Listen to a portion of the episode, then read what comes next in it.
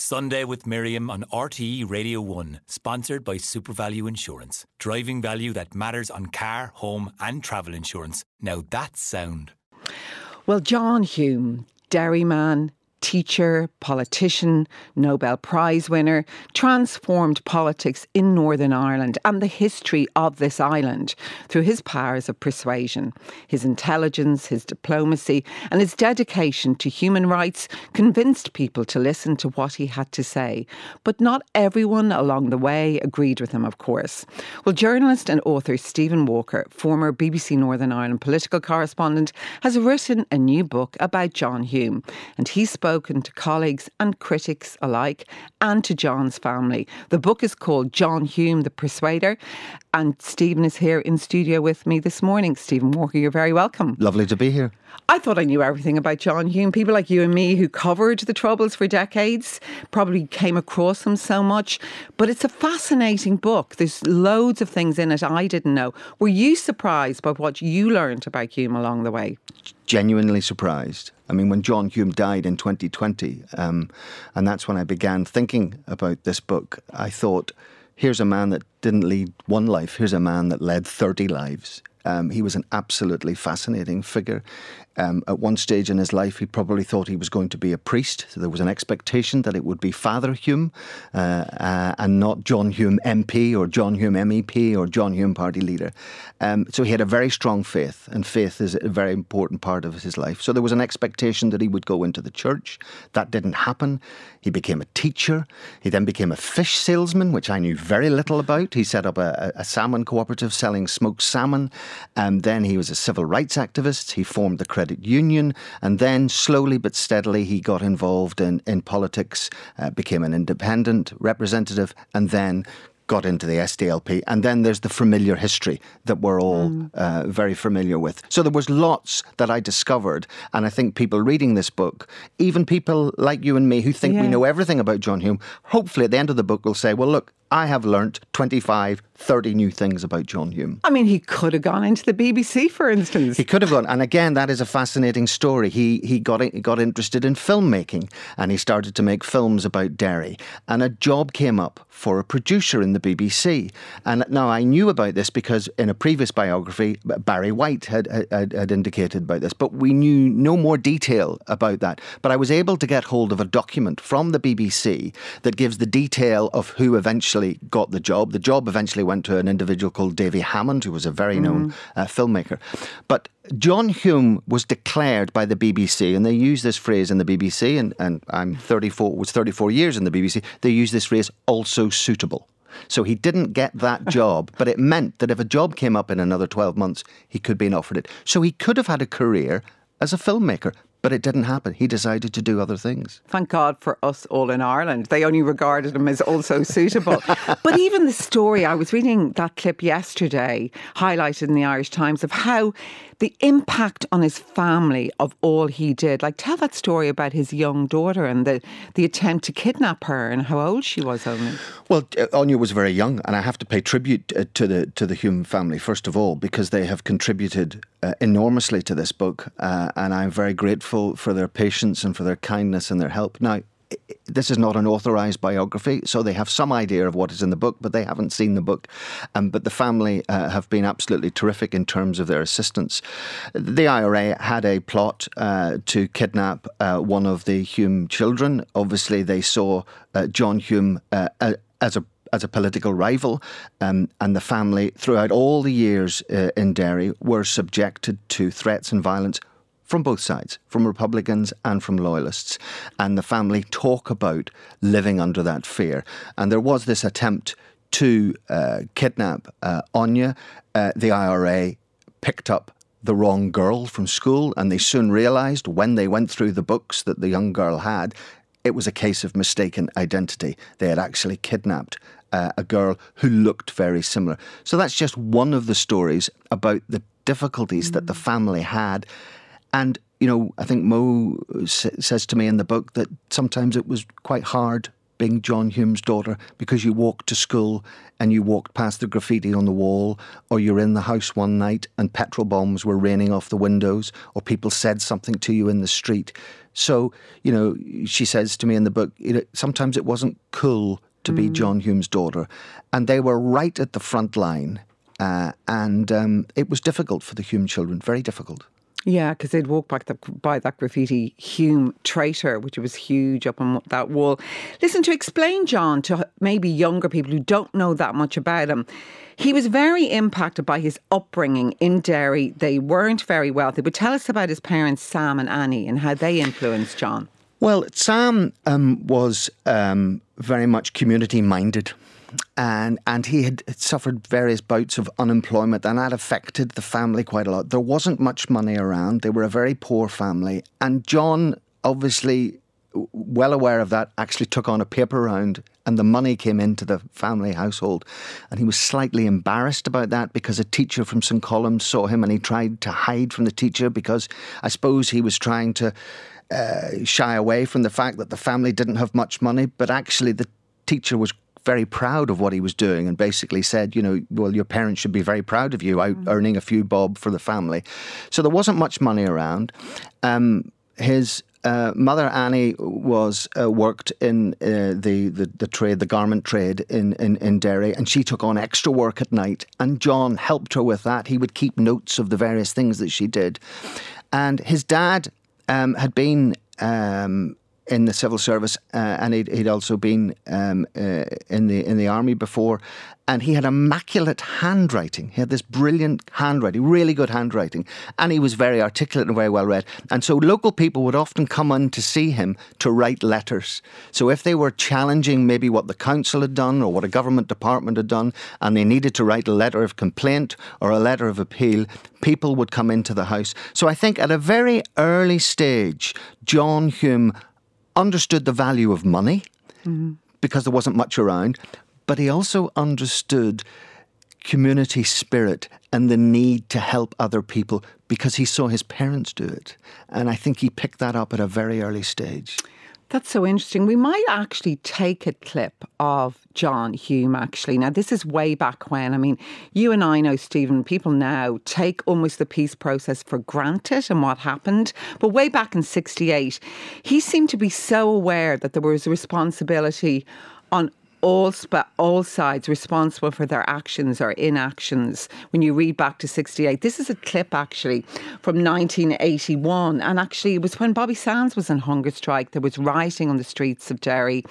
Two young men had just been killed in Derry when they were struck by a speeding army Land Rover. But it's interesting just to listen to John, A, for people to hear him speak, and B, because he in this clip is really ignoring all the whataboutery of the North and saying that all sides need to be be held responsible for their actions or inactions? Well, the situation in Derry is very serious, um, and uh, two young people have lost their lives. Uh, what happened? Uh, uh there is no uh, controversy about what happened. It was clear cut and uh, incontrovertible. the army behaved recklessly and very irresponsibly, leading directly to the death of two people. And the authorities should respond, and they have been very slow to respond by making it clear that, that, that, that the guilty will be brought to justice. Um, in regard to the riot situation in the city, of course, uh, that has been going on for some time now. And uh, any rioting in present atmosphere and present circumstances is, of course, highly irresponsible because this community has long and bitter experience that the only people to suffer in riot situations are our own people. Where did he get that innate instinct, Stephen, that you know, there was responsibility on both sides, and that the only way forward was to talk and to respect each other. I think it comes from a number of sources. I don't think there's a single source. We spoke a moment ago about his family, his mother and father. I, I, think they had an innate sense of fairness mm. and an innate sense of, of one community rather than separate communities. So that's his, his childhood. I think he also picked up a, a, sense of fairness and justice when he went into Maynooth. I think that was there. I think while he was a teacher as well, a great understanding of education. So those are all, I mean, we're all shaped by our background. We're all shaped by, and in a sense, you know, Hume is shaped by Derry Derry is Hume. You can't take you, you, you, they are interchangeable. So he's shaped by his family. He's shaped by Maynooth. He's shaped by his teaching, but also on the ground in Derry. He sees it. He sees people not getting jobs. He sees people not being allowed to go down streets. He sees people not being given the rights that he believes that they have. And he witnesses and sees the violence. So it's almost like a great sort of John Hume cocktail. All hmm. this is brought together. And that's why, you know, he is articulating in the way that he did in that clip. And of course, bringing in the Americans people now regard that as obvious, but that was a huge thing. Was I mean that really made a huge difference. Well, he he he quickly learnt that um, Northern Ireland is not going to solve itself, and I think one of the things he learnt from the collapse of Sunningdale was that you know there's not there, there couldn't be another internal solution in Northern Ireland without assistance from outside. So that meant assistance from Dublin, that meant assistance from London, and Europe, and obviously later on he became an MEP, but it also meant America. So he went to America, and, and you know he he he'd started this relationship with with Ted Kennedy, and in fact when Ted Kennedy first approached him. He wanted to see him. Ted Kennedy had heard about him and said, well, Ted Kennedy, I think, was in Germany and, and asked him to come over. Hume thought it was a prank. Hume thought somebody was winding him up. He said, "Why would Ted if Ted Kennedy?" And so he started this relationship with Ted Kennedy. Then there was the relationship with Tip O'Neill, and Tip O'Neill introduced him. And uh, at a time when President uh, Carter was president, uh, Tip O'Neill was a very important figure. And through O'Neill, Hume got to Carter, and Carter then released this statement about Northern Ireland. Now, if you and I read it now, it seems quite anodyne and a mm. bit bland, but it was the first time, really, that an American administration had issued a statement on Ireland without looking over its shoulder at Britain. In the past, American administrations would have sort of shown it to the UK authorities and said, "Is this is this okay?" And they would have said, "Oh, well, we'd like you to water that down a bit and don't say that bit or don't say that bit." But this was the Americans saying, "Well, actually, we're going to do this on our own terms," and that was the start of a relationship. And it's interesting, you know, talking to other politicians from different parties, they were always envious of the fact that Hume had put the, the legwork in earlier on. He'd gone to see people, he'd had meetings, he'd constantly gone out to America. And it reached a point, critical points in the peace process, when things would land in the White House. Before an American administration would make a decision, they would simply ask the question what does John Hume say? Mm. John Hume became the point of reference for the White House. That is how strong his influence was. And he had organised that and, and that had developed through his own hard work. But obviously, there were difficult moments in it because one of the great stories in your book that I didn't really know in much detail was the resignation story, the Mark Durkan story. Tell us about that. That to me is a fascinating story, and it's so fascinating that that begins the start of the book. So Hume was under a lot of pressure. There was a lot of criticism in the newspaper. There was criticism um, from within his party. 1992. 1992, yeah. yes. Uh, in in and uh, he uh, he was down in the dumps, uh, and he was just fed up of of uh, sniping and concerns. And there was an attempt to get the talks process back up and running. And people within the party had misgivings, not about talking, but about the format. So they weren't saying, they were all saying, yes, we have to talk, but they were concerned about the format. But Hume wanted to give it another go. So um, Mark Durkan, who obviously um, was his assistant, was his confidant, eventually became his successor at Westminster and obviously became party leader, very well trusted by the Humes. He gets a phone call from Pat to say, You've got to come to the house. John's wife. Yes. Yep. Uh, again, is an essential part of this story. Mm-hmm. Um, and, and I do talk about Pat quite a lot in the book. And Mark Durkan realizes by the tone of her voice that something is up, and he arrives at the Hume house and John Hume has written out a resignation statement, which he is minutes away from giving to the Press Association.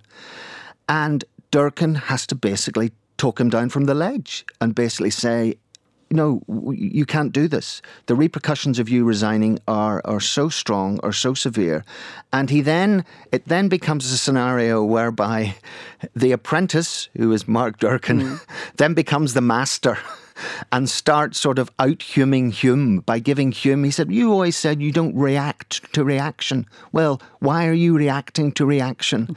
And so, slowly but steadily, over some minutes, Durkan talks Hume and said, Well, look, let's just take a break go to Donegal because they had this house in Donegal where he went to try and relax at weekends. Go to Donegal. Let's just be calm about this. Let's just try and take the heat out of this issue. Let's not do this. Hume at this stage was talking about leaving politics, was talking about um, uh, Durkan taking over at Westminster. So Durkan really had to work hard that morning and eventually reached a point where they agreed the the statement that you that you've got there is going nowhere, and um, uh, Durkan got hold of the statement, and um, and then calmed the situation, and then as he was leaving, Pat mouthed to uh, Mark Durkan, "Thank you, thank you." She was mightily relieved that obviously this wasn't taking place, and then John very cleverly said to Mark Durkan, I'll have the resignation statement back, thank you. And then Durkan had to go on for a day's campaigning and he drove to Belfast. So by the time that Durkan got in his car to drive to Belfast, he had done a day's work he had stopped the resignation. And that is right at the start of the book. And that is a brand new story. I had never heard that story before. It's amazing how the course of Irish history could have been changed if, if, if that hadn't stopped In it. 1992, six, six years before the Good Friday Agreement. Another interesting thing is Mary McAleese. She believes that he, he would have been a shoe in for our presidency to be the president of this country. That's yeah, that's her view. I mean, he his stock was high uh, every political party uh, south of the border uh, w- would have been uh, backing him had he thrown his hat in the ring. Um, there were there was a lot of pressure coming from various quarters.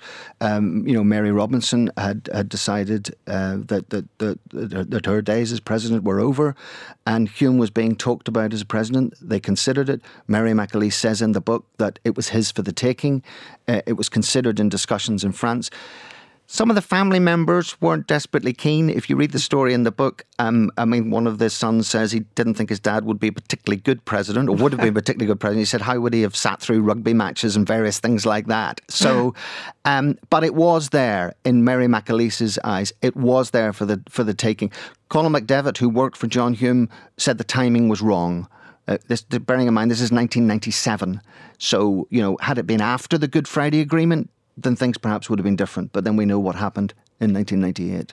And when we come now to the end of our discussion, you've spent so long writing this book. It's superb. I mean, when you look back at his place in history, I suppose, I mean, along the way, the parties in the middle got sacrificed, like the SDLP, the UP, they've all shrunk. But uh, what do you think his place is now in Irish history? I mean, way back when he was saying things like difference is an accident of birth and it should never be the source of hatred or conflict. I mean, he got that very early on. He did. And if you look at his early career, he talked in an Irish Times article in the 1960s about consent at a time when people weren't talking about consent. He talked about reforming the police service in the 1970s Remember, the, the PSNI didn't arrive till after the Good Friday Agreement. He talked about North South relations way before anybody else, East West relations way before anybody else. He was a politician uh, ahead of his time, he was a thinker. Um, he was creative. He had a great ability to analyse things, but he was a complex man. He, mm. he was a difficult man. But this book is not a hagiography, and no. ne- neither is it a hatchet job. I think it is a fair and balanced account he, he was difficult at times. He would go silent. Uh, a civil servant told me you could drive from Derry to Dublin with John in the car and he wouldn't issue a word. You had to know sometimes when John was in speaking mode or listening mode. And, um, you know, he, he, he also was slightly obsessed with his health. Reg Empey said the worst question you could ask John Hume was, How are you? Because you'd be there for about five hours. So, like us all, yes. he had his flaws and he had his faults. But I think his place in Irish history is assured. It's a fascinating book. Um, John Hume the Persuader. I'm actually interviewing you publicly in the RDS on November the 12th about this book, and you're going around the north many places. Yes, now, we you? have a little book tour. We're in Bangor, we're in Downpatrick, we're in Derry, we're in Coalisland, we're in Belfast. We're all over the place, and it would be lovely to see people. Well, Stephen, congratulations. John Hume, The Persuader, published by Gill Books, is a superb read. Thank you very much for coming to be my guest this morning. Thank you. We'll take a break.